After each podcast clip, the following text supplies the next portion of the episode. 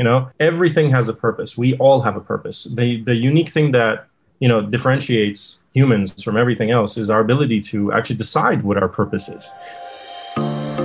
Welcome to the What is UX podcast, the show where we interview design leaders about their journey and experience so that you may learn from them. I'm your host, Pek Pongpat. On this episode, we have Sarkis Buniatian, and he goes by Sako. And uh, yes, he's an amazing designer, but also entrepreneur, restaurateur, just a renaissance man. And the reason we initially met because he's just this Webflow wizard, Webflow magician, just doing stuff that be even the Webflow people would never imagine this was possible on their platform. We'll get started. Welcome to the show. Thanks for having me. Yeah. So tell us a bit about yourself right now and what, what you're currently doing. And yeah, let's get get warmed up. I appreciate you. So I'm a entrepreneur by day, product designer by night, and in between, I like to push no code tools to the edge. I think no code tools are have are extremely liberating. They've allowed a lot of designers, creators who normally would not be able to bring their ideas to life and had to depend on developers or engineers and so on. Now they can just take their whole idea into their own hands and execute it. And my passion has been demonstrating that to the community that yeah. with limited resources, you can actually execute profound projects. You know, things that would have normally taken tens of people to do, if not hundreds of people to do, one person can now do. So that's become my role. Well, one, one Sako. Not, I don't know. You don't give yourself enough credit. Uh, you know, like some of this stuff would probably take many people, even many artists, to do. I, I'm hoping that can change. I think it's it doesn't just come down to your knowledge of the platform, but it actually comes down to your approach. If people had more, a better understanding of the approach of what it takes to actually execute a project like that, I think that a lot of people would feel very comfortable. It's definitely not something that you have to have really special skills to be able to pull off. I don't believe that. But in the same way that Photoshop, I believe, is a straightforward platform, but it's not for everyone. Not everyone is comfortable using Photoshop. Many people are comfortable using Figma. So in the same way that, you know, I, I think Webflow is a pretty straightforward platform, but it's not for everyone. Some people look at it and they're like, oh, it's too complicated. I don't know where to start. I don't know how interactions work, so on and so forth. They prefer to use WordPress or, or Squarespace or something else, let's say. I think we need to stop looking at no code tools as just website builders. That's definitely step one. Step two is we need to stop building just landing pages and websites of that kind and to show the community what's possible. And number three, I think we need to enable makers. We need to encourage them to actually take leaps into directions they normally would never go into, to try out new ideas, to build prototypes and MVPs and other types of experiences that normally are not encouraged by these tools. Notice how when you try to go even to uh, some of my projects, the really big ones that are not even websites, they're not really website projects. Still, I find uh, tools like these very liberating for designers because it's hard to be good at both, be good designer, good developer, and good designers are often constrained by not having the ability to have someone help realize, right? Like engineers typically can cobble something together. It may not be pretty, it may not be usable, but at least it works technically. Whereas designers, they can design mock-ups and clickable prototypes, but at the end of the day, they need some kind of development to, to make it real. Mm-hmm. And I think with the advent of some no-code tools, particularly, you know, your specialty is Webflow, you've you've yep. been able to realize and achieve products, not just a clickable prototype. Yes. And it's been liberating. I um, you know, excuse me, and uh, Firebase, if you remember that, when that mm-hmm. came out, it really made real time databases on the web easy. So you didn't have to deal with waiting for the notification, all that stuff.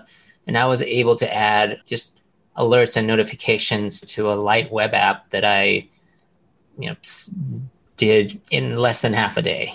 That, so again, having, and this was many years ago. So now, no code tools have come even further. I think designers today, if I was a designer today starting out, the way I would differentiate myself is besides being a great designer, because that's kind of table stakes, is hey, can I realize my design, my vision with no code, low code? Yeah. Yeah. Yeah. I think the definition of product has also changed a lot. What we understand as a product has changed. If you look at Product Hunt now, I mean, there are quote unquote products being you know built in three hours and launched on Product Hunt. You know that no code has really accelerated the speed at which we conceptualize and execute our ideas. But the like maybe the disadvantage of that is that the community no longer really seems to understand what a product is. Is a newsletter that I just launched, you know, in a few hours, is that considered a product? Or is that just an idea? Or is that a prototype? Or is that just a, a demo of something that I'm building? Or in the case of an actual prototype or MVP, some of these prototypes and MVPs are so realistic, they're indistinguishable from the actual product. Yeah. And that's what I specialize in. You know, I think I think no code has definitely is definitely challenging the notion of what is and isn't a product of who is and isn't a maker. You know, before like designers very often were not really considered creators, like in terms of product creators. They were just considered like the people who just add the visual, you know, aesthetic style to the product, or like the people who just design the box to put the components inside of it. But then Jony Ive comes out and he just puts design into the heart of Apple and says everything is going to revolve around good design. It's no longer about just, you know, Apple before that used to just, after Steve left, it, it seemed like the designer's job was just to basically take whatever the engineers just created and just ship it, you know, put it into some sort of container and ship it out. And then Jony comes out and says, no, we're all going to be designers. Everyone in Apple is going to think design first. And I think now with no code tools, no code tools are essentially visual development tools. You design by clicking instead of typing. You develop by clicking instead of typing, essentially. So it is design first. No matter how you look at it, it's design first. Yeah. And I think now what designers need to do, including myself, is build new relationships with developers, new types of relationships with engineers to be able to convey their ideas, to build these symbiotic relationships. What I find frustrating is when no code makers get a little cocky and they start to feel like, well, if I can build this thing in Webflow and hook it up to Airtable, why do I need an engineer? I'm like, Chief, everything you have in Webflow was built by engineers. you know, without engineers, none of this exists. You know, yeah. so I don't think of this as a zero sum game. I don't see any no code tool replacing any engineer. If anything, I think it's going to empower designers and developers to work together in the best possible way and to achieve higher and greater results than they could even imagine. Like just now, a good example would be I'm in China at the moment. And in China, I'm working with a few companies out here. And for me to be able to like take their ideas as a designer, as a product designer, and be able to create my prototype of their idea before I even go into that meeting and just show them the whole vision of what they had in mind within a few days. That is very powerful.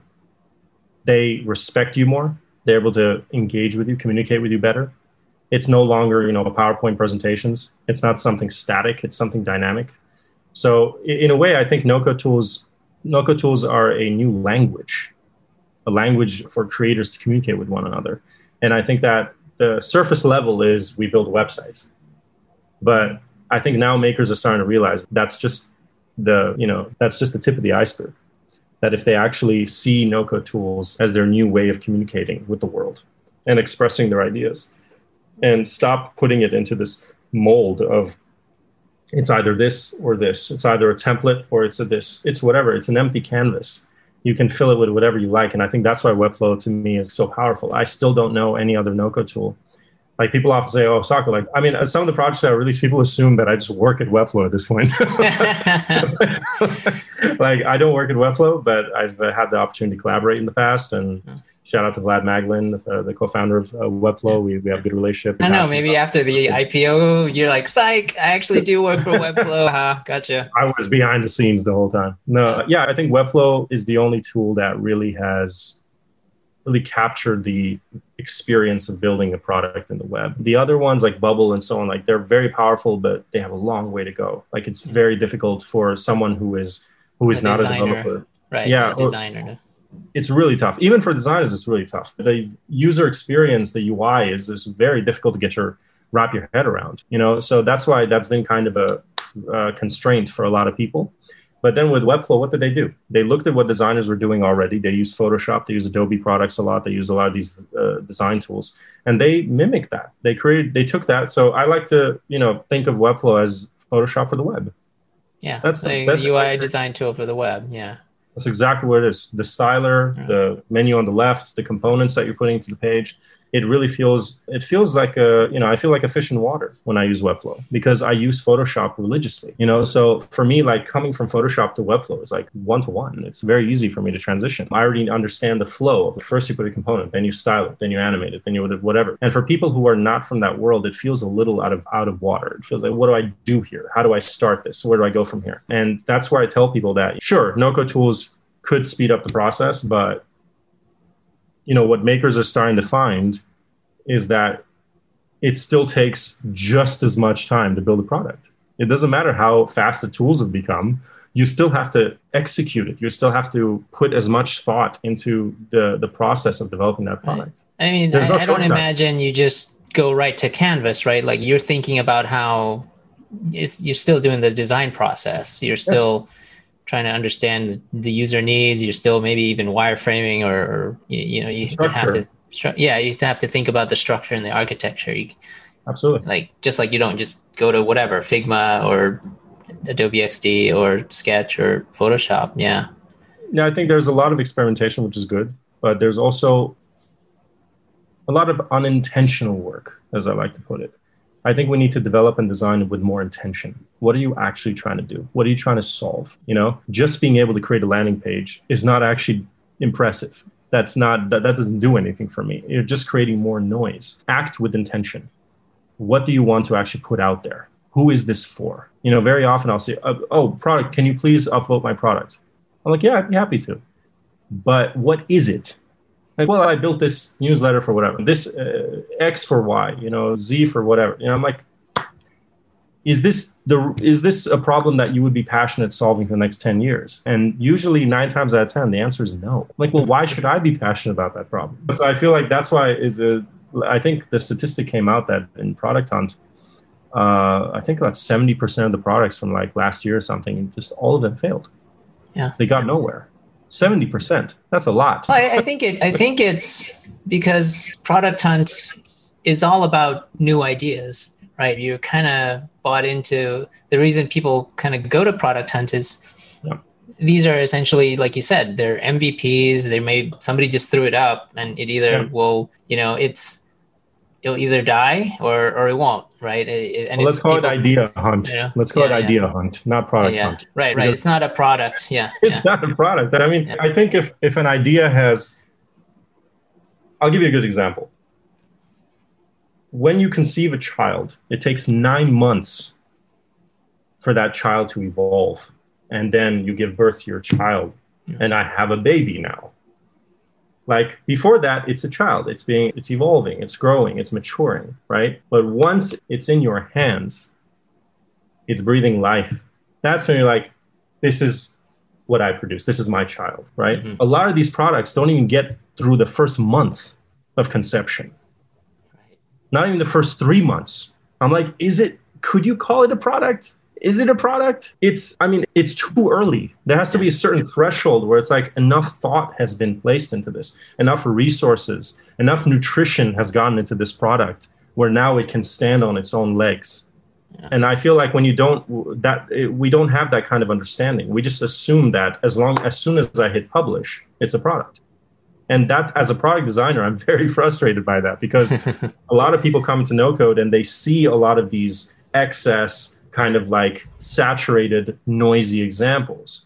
There's just so much of this, right? There's so much noise that sifting through that to find a really exceptional, you know, landing page or a website or, you know, a, a really cool prototype for MVP, it's rare. It becomes very difficult after a while. So these people assume that everyone in no code is just fooling around. Well, in a way, people are just learning how to build build stuff, right? And they're just yeah. putting it out there on, on Product Hunt. But I think the same could be said about anything, right? Like when GeoCities came out, you saw millions of websites, ah, yes. and and they're all gone now. Uh, and then Apple recently published something. You know, this is probably a knock on me, and we'll see if I make it. But there's now two million podcasts on the Apple Podcast. Two That's million. Insane. But so the, the but here's the interesting thing. There's only 700,000 that even have at least one episode. So basically, there's 1.3 million of podcasts that people just created, but they never even published a first episode. Yeah, so, technically, is it a podcast if, those, if it doesn't have then, you know, because they haven't gone around. And then, like, you know, and, and then even smaller than that, you know, and then like have published one episode. And then, of course, even much smaller than that, have even gotten to 10 episodes. And then much smaller than that are even active since last year, right? So a lot of it is theoretical. It's like I'm a designer or I'm a podcast person because I did one episode. Yeah. Or because I mean, not really. That's I'm an artist because I did one painting. Yeah. Not not really. Like uh, art, artistry, I think is a craft. It's about the craft. If you do it, you are what you are because you do it regularly, not because you did it once. Mm-hmm. I cannot call myself an athlete if I only participate in one marathon, you know? And I feel like in the case of makers, like everyone, maker is a very interesting term. And I know why everyone likes the word maker is because it's vague. I'm a maker. I'm not a product designer. I'm not a developer. Like these are very technical, specific terms they're titles that have existed for many years you know there's a lot of there's a lot of history to these titles but then when you say maker technically hey I, I made something you know like i'm a maker you know so i feel like th- th- we're kind of encouraging people to be makers i get that i like that but i think the developer community we need strong designers developers to come into this community and bring their experience and say okay let's teach you how to use these tools using the core principles that have been in this industry for decades. Right. Because very well, often people come here without those core principles and they just take up Webflow and they don't know what they're doing because they assume, well, I looked at the tutorials.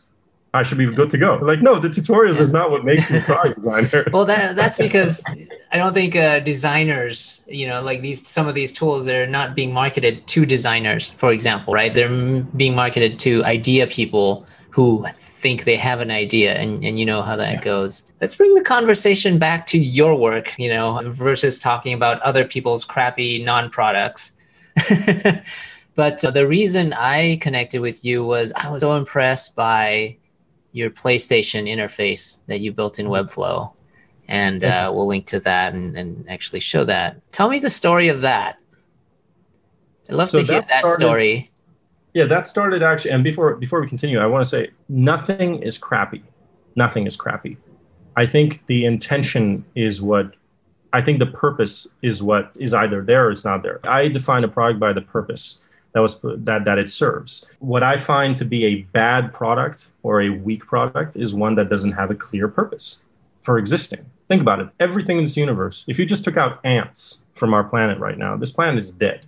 That's how important ants are to our ecosystem. You know, everything has a purpose. We all have a purpose. The the unique thing that you know differentiates humans from everything else is our ability to actually decide what our purpose is. An ant doesn't get to decide. An ant since the beginning of time, ants have been serving the exact same purpose and they will keep serving that exact same purpose. So, our ability to decide what our products can be and what the purpose of that product is going to be is what gives us, is what differentiates a product designer or a, or a true maker from someone who is just experimenting. There's nothing wrong with that. But when, you know, we need to, as a community, need to know how to categorize these experiences. Not everything is a product, just as someone who put, you know, made a quick fan film on their iPhone, that's not necessarily a movie. Like if everything can just be categorized as a movie or an orchestral piece, then what's the barrier to entry? Then it's, it's so saturated we no longer know what you know how to differentiate one from the other. You know there's a difference between a, a swimming pool and an ocean. You know they're both water yeah they're similar but there's a big difference you know in right. the type of water or the size of it and so on. So i feel like with product we just we just come up with this blanket term that just kind of like defines everything. And I feel like there needs to be a little bit of separation. And I think we're doing a good job. You'll notice that last year there was so many meeting, meetups, and Zoom calls and whatever, and so many launches. And now there isn't as much of that. It's kind of burnt out. The community's starting to realize that it's just not good enough anymore. Like people don't want to just follow another Twitter account. They don't want to just sign up for another newsletter. Like they want to have a little more intention behind their choices. Anyways, now coming to speaking of intention, I remember talking to a bunch of developers in 2019, uh, towards the end of 2019, and they were just kind of like dissing no code tools essentially. They weren't really excited about it. They're like, yeah, it's a gimmick. You know, these youngsters, you know, these amateurs are going to be, they think they can replace us. And I said, well, first of all, they're not trying to replace you. If anything, they're trying to maybe work with you and have a better relationship with you, you know. But, uh, you know, they just kept kind of pushing and pushing and they kept comparing which I hate this comparison, comparing Squarespace and basic template builders like this to tools like Webflow. Like that are open canvases that provide enormous amounts of power and leeway, you know, and freedom in terms of what you can achieve. So I said, okay, what if I build something that, you know, that was really complex, that would even be hard for you to develop using a no-code tool? And I would do it within a few days. And you know, would that change your impression of no-code tools? And I said, yeah, sure. You know, they have nothing to lose, obviously. And so I was like, fine. Let me think about what I need to build. And for those don't know me, my history is in the last five, six years with no-code tools, the advent of no-code tools. I've been my main forte has been working with startups and companies actually building their prototypes and MVPs of their ideas, you know, at a margin of the cost of what it would actually cost. And most of that work is under strict NDAs. So I end up in a situation where, okay, there are these amazing things you could do with no code tools, but you can't show it. so, you know, usually those tools and even those companies be like, Sako, isn't this just a website builder? Like you're using this to build my whatever, like X for Z product. Like, why, how is this going to work? I said, no, no, you, it's Photoshop for the web. I can develop whatever you want inside that canvas, you know. And when they see it, they're like, "Holy shit, this is incredible!" The, the possibilities of conveying our idea or, or this crazy idea we had for this photo editing tool, and you built a full prototype of that, and we can actually see that, you know. And very quickly, I became infamous for that, and that's how startups, you know, the companies used to collaborate with me, and that became my forte. Uh, and I also used that approach to raise my first investment many years ago. And I realized that this is something I'm very passionate about. As a designer, I've not had as much. I've always been limited by what I can execute. I can design the most crazy, you know, idea in Photoshop. It's like this is the concept I have for this perfect app, or you know, put it on Dribbble or something. But then I need a whole development team to be able to execute it. So having the ability to just execute myself, test it out, and even go raise investment, I realize that's what I can specialize in that's what I want the community to know me for. And until 2019, uh, until 2020, when I came out with the PlayStation, I wasn't very vocal in the community. I still felt like the community was very stuck in just landing page land, you know, really stuck in that kind of mindset. So I said, fine, let me go build a PlayStation. Let me build something that is so obvious that everyone can relate to this. And also keep in mind, what's really, I think, profound about that project, not to toot my own horn, is you take a console experience. You know, something that's not you don't even see on a desktop, you know, computer or, or a laptop. You took a console experience and you put it into a browser. The question that raised in many people's heads was, well, if you could put that in the browser, can't you just hook that up to an API and start using it? Like, yes, you can. That's the point I'm trying to get across is that, you know, you could take even a popular experience like that and you can take full control of it. If one person, it took me about three days to build that the full core experience, the UI, UX of, of the PlayStation uh, for interface, user experience. And that became kind of my my breakout success, breakout uh, story. Uh, Vlad Magdalin from Webflow shared it, and then everything else is history. Uh, and then after that, I followed it up with, I said, okay, fine, where do we take it from here? Yeah, how do you top that? Yeah. you, you, had to, yeah, because, you needed something even bigger. exactly. So in back in August, I launched a, a rebuild of Civilization Six it's the largest project, I believe, now standing on Webflow. Over 12,000 individual elements, hundreds of interactions, thousands of assets, and so on. And uh, the beauty of that was, first of all, it's one of my favorite games of all time. And it really was something that no one's ever done before in a no-code tool, is to take a very popular AAA kind of game experience and like rebuild that experience to perfection inside of a no-code tool. And keep in mind that it's all running in a single screen. There's not a there's no page transition there's no loading. Right, it it's a single page application. All, all of it. And it's the entire experience. Every menu, every drop down, every like, you know, the interface, the going in, going out, the credits, everything is there. To the point where people, when they were demoing, like, the game runs a little slow on my computer. they didn't realize it was just the front end of the game. They thought it was the actual game. They assumed that the reason it wasn't working is because their computer was too slow. You know, so when that experience came out, it kind of just shut down the conversation once and for all. It's like, okay, there was no code before this project and there's no code after this project. Yeah. I, I hope uh, you, you're getting some Webflow stock out of this because basically you you gave Webflow street cred and you just shut it down. No, no, I don't. I don't need any stock, but I, I do. Webflow's team has been uh, very kind to me. Um, I have good relationships with the team today. Vlad has been very generous in his time as well, being able to meet with me, and also with you know one of my dreams came through true, which was being able to do an interview with Sid Meier's and with Vlad. Both of them, Yeah, Sid I Meier's the of Civilization. Yeah, that was really, really game changing. I think a lot of people didn't really realize how Game changing. meaningful that really was. Yeah. how game changing that actually was because game design. I remember talking to Sid and his wife Susan. They were very generous with their time. They were very impressed with the project. They were like, "Well, this looks exactly like Civilization. This is." This doesn't even look like a prototype. Like it's exactly like Civilization. Can you really do this with no-code tools? I was like, that's why I built it. I want you to understand that you can do this with no-code tools. That's how far it's come, you know. And there was a deep appreciation for that. And I remember Sid actually talking about his process for developing games back in the 80s, 90s, 2000s, so on, like how he prototypes.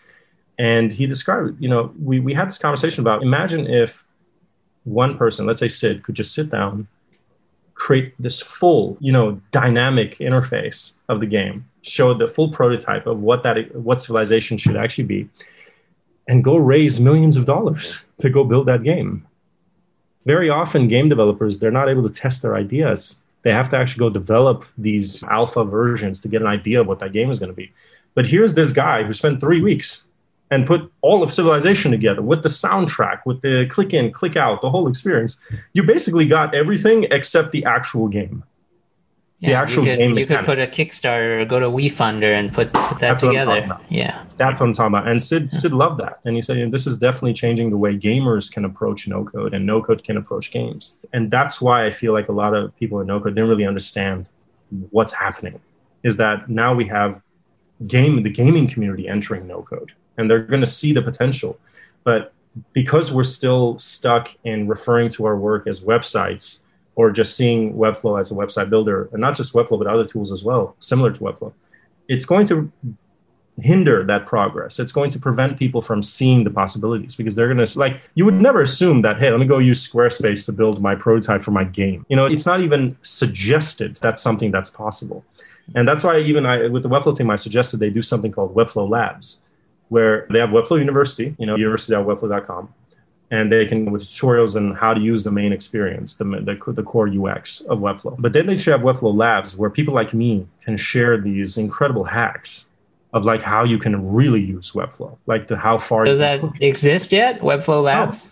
No, and that's my point. Is I feel like the You should just buy the domain webflowlabs.com. There you go. just put it up. and then get sued by. Well, no, you have a good relationship. So, I'd like to keep it that way. but you know, to your point, right? Like even even the name web flow versus Prod Flow or whatever. It's not Flow. website flow. Yeah, it's not yeah. website well, flow, At least, yeah, yeah, yeah. You know, It's not mobile flow or app flow. You know, thankfully. your life is the, the design stuff. You're an amazing designer. Uh, you know, I think uh, linking to your products, people will see that, but that doesn't again kind of you know i feel like you're you're pre- you have a very interesting story renaissance man you have a restaurant business tell us about that in chiang mai Yes, yes. So back in uh, 2016, I moved to Chiang Mai, and then I saw a young uh, a young chef who did this amazing these amazing burritos on the street, and I said, "Listen, we need to turn this into a franchise. I know how to turn this into a product.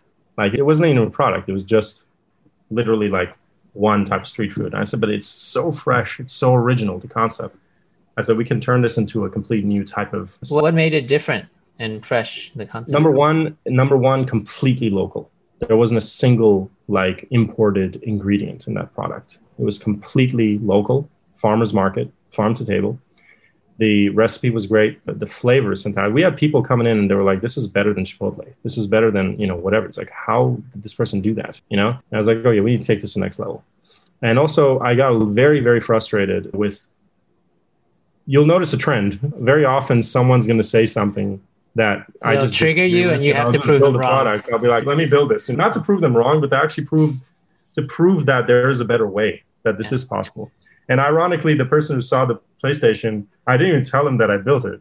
He's like, oh man, I just saw this Vlad just shared this post about this PlayStation thing. I was like, yeah, that's me, bro. that, that was me. that was my project. So, you know, at the end, those developers who were really like disagreeing with no code, not really seeing the potential, they actually took a step back and said, you know what, we'll give it a second chance.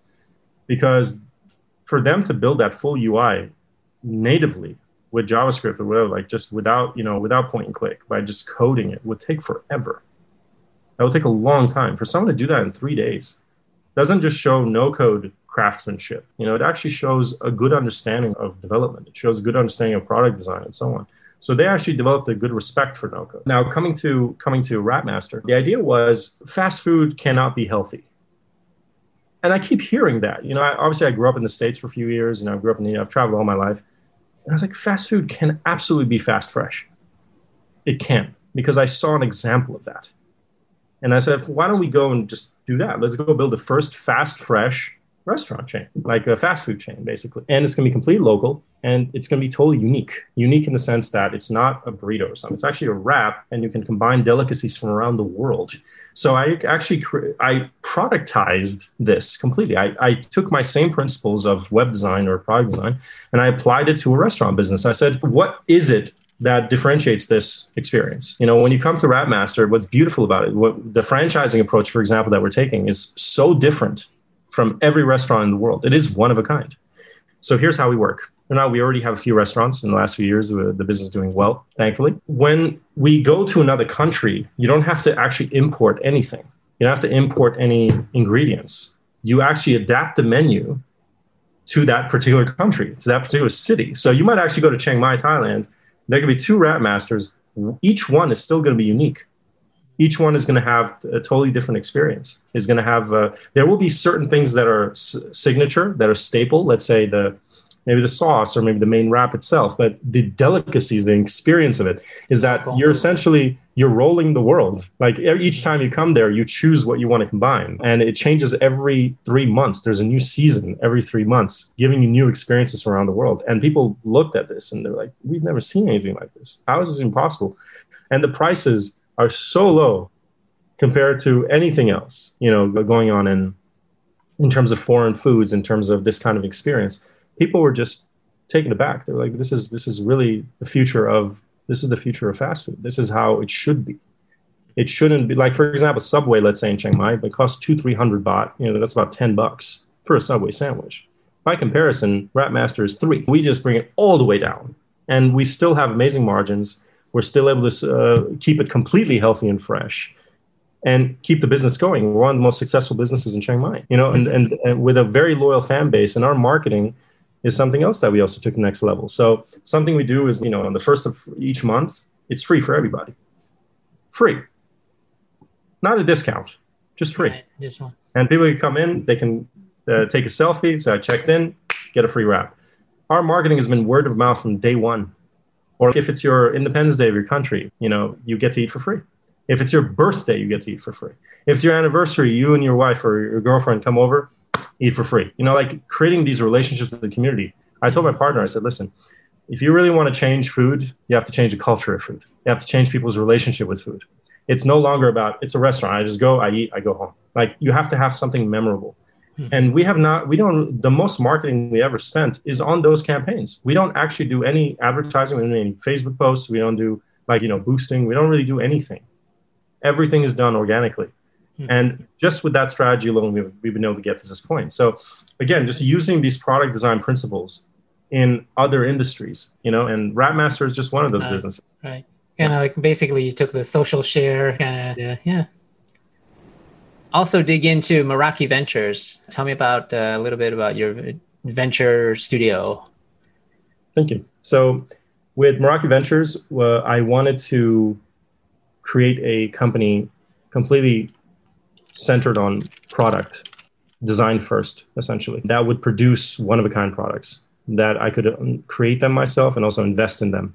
So for the last few years, I've been quietly building up Meraki Ventures. Uh, will be coming out later this year, and we wanted to actually set up in Chiang Mai. I'm still deciding if Chiang Mai is the best place to to set up the set up our team. Right now, we're just remote, but essentially the idea is over the course of my career, last 10, 15 years, especially traveling around the world, I've been able to meet so many talented entrepreneurs, scientists, you know, artists, and so on that you know don't necessarily have the right connections or don't speak english or don't have access to you know investors or the, the, the right designers and developers and so on. But their ideas are world changing there are things that could actually change our industry completely, you know, overnight. And they're just not able to get in front of the right people. And if they did, they would be able to launch. They would be able to get where, where they need to go. So Meraki Ventures is really centered around that. It's really about the 1% of the 1% of ideas. And I've been fortunate enough to invest in a few of those. Wrapmaster is just one small example of that. And one we're that, that we're launching actually in June 1st this, this is a fun little exclusive. Our website and our launch is uh, actually going live today, this evening. So stay tuned on Twitter. Restep is something that I think is going to transform and be the future of automation and education. It's something that uh, we've been working on with my team in Greece. Again, it's something one of a kind, something that the industry hasn't seen yet. What it does is it allows you to essentially, it's a Chrome extension, and soon will be a Mac app. What you can do is you can record all of your clicks that you do in your browser or in, in a particular application. And it saves those clicks exactly where you clicked. And then you can repeat those clicks in a few seconds. So your entire workflow of containing hundreds, if not thousands of clicks, let's say something like civilization took thousands of clicks, took a lot of time to develop. I could save that entire process as a restep. And then millions of other people can just open their browser, click play, and then Restep takes control of their mouse, goes into Webflow, and does exactly what I did within minutes. So it just cuts out all the time. It's not, it doesn't cut down the time, it just cuts it all out entirely. So we have two modes. We have automated mode, auto mode. So it just automatically does it for you. And you can actually see it in action. It's just taking your mouse and it's just doing it. So it's really, really cool. And there's also guided mode, which is going to be profound for education. So you can actually, it'll just highlight where you need to click. So essentially, I am highlighting. That's the same as me standing behind you and saying, okay, Pat, click over here, go click over there, then click over there. And that's actually the best way to learn if you think about it, right? No, totally. You're making people interact and do it versus just yes. watch a YouTube video. Yeah, exactly. I can see that being very valuable. I would say, you know, as a product designer, my idea is you'd probably want to narrate it too or something like like you could teach people anything, right? How to create a YouTube channel, how to create a podcast, yeah how to do a Facebook ad, how to do a Google ad, how to anything really. Uh, yeah. You're going to be able to annotate it. You're going to be able to yeah. add a video to it. So the maker is going to be able to to really walk you through everything, and each step is guided. It waits for you to actually do it, and then it goes on to the next one. So very often, you know, you'll notice people will clone a project in Webflow or Bubble, let's say, but then they don't know how it came together. Right. You know, like Civilization, many people are terrified of cloning that project. It's a 124 gigabyte project. You know? Right. Like just because you the, just because you have the engine to this car does not mean you know how it came together. It does not. Right. Just because you can take somebody's entire code base doesn't really doesn't mean, actually mean yeah, anything. It's not very helpful if they, they don't have the insight and know how. Yes.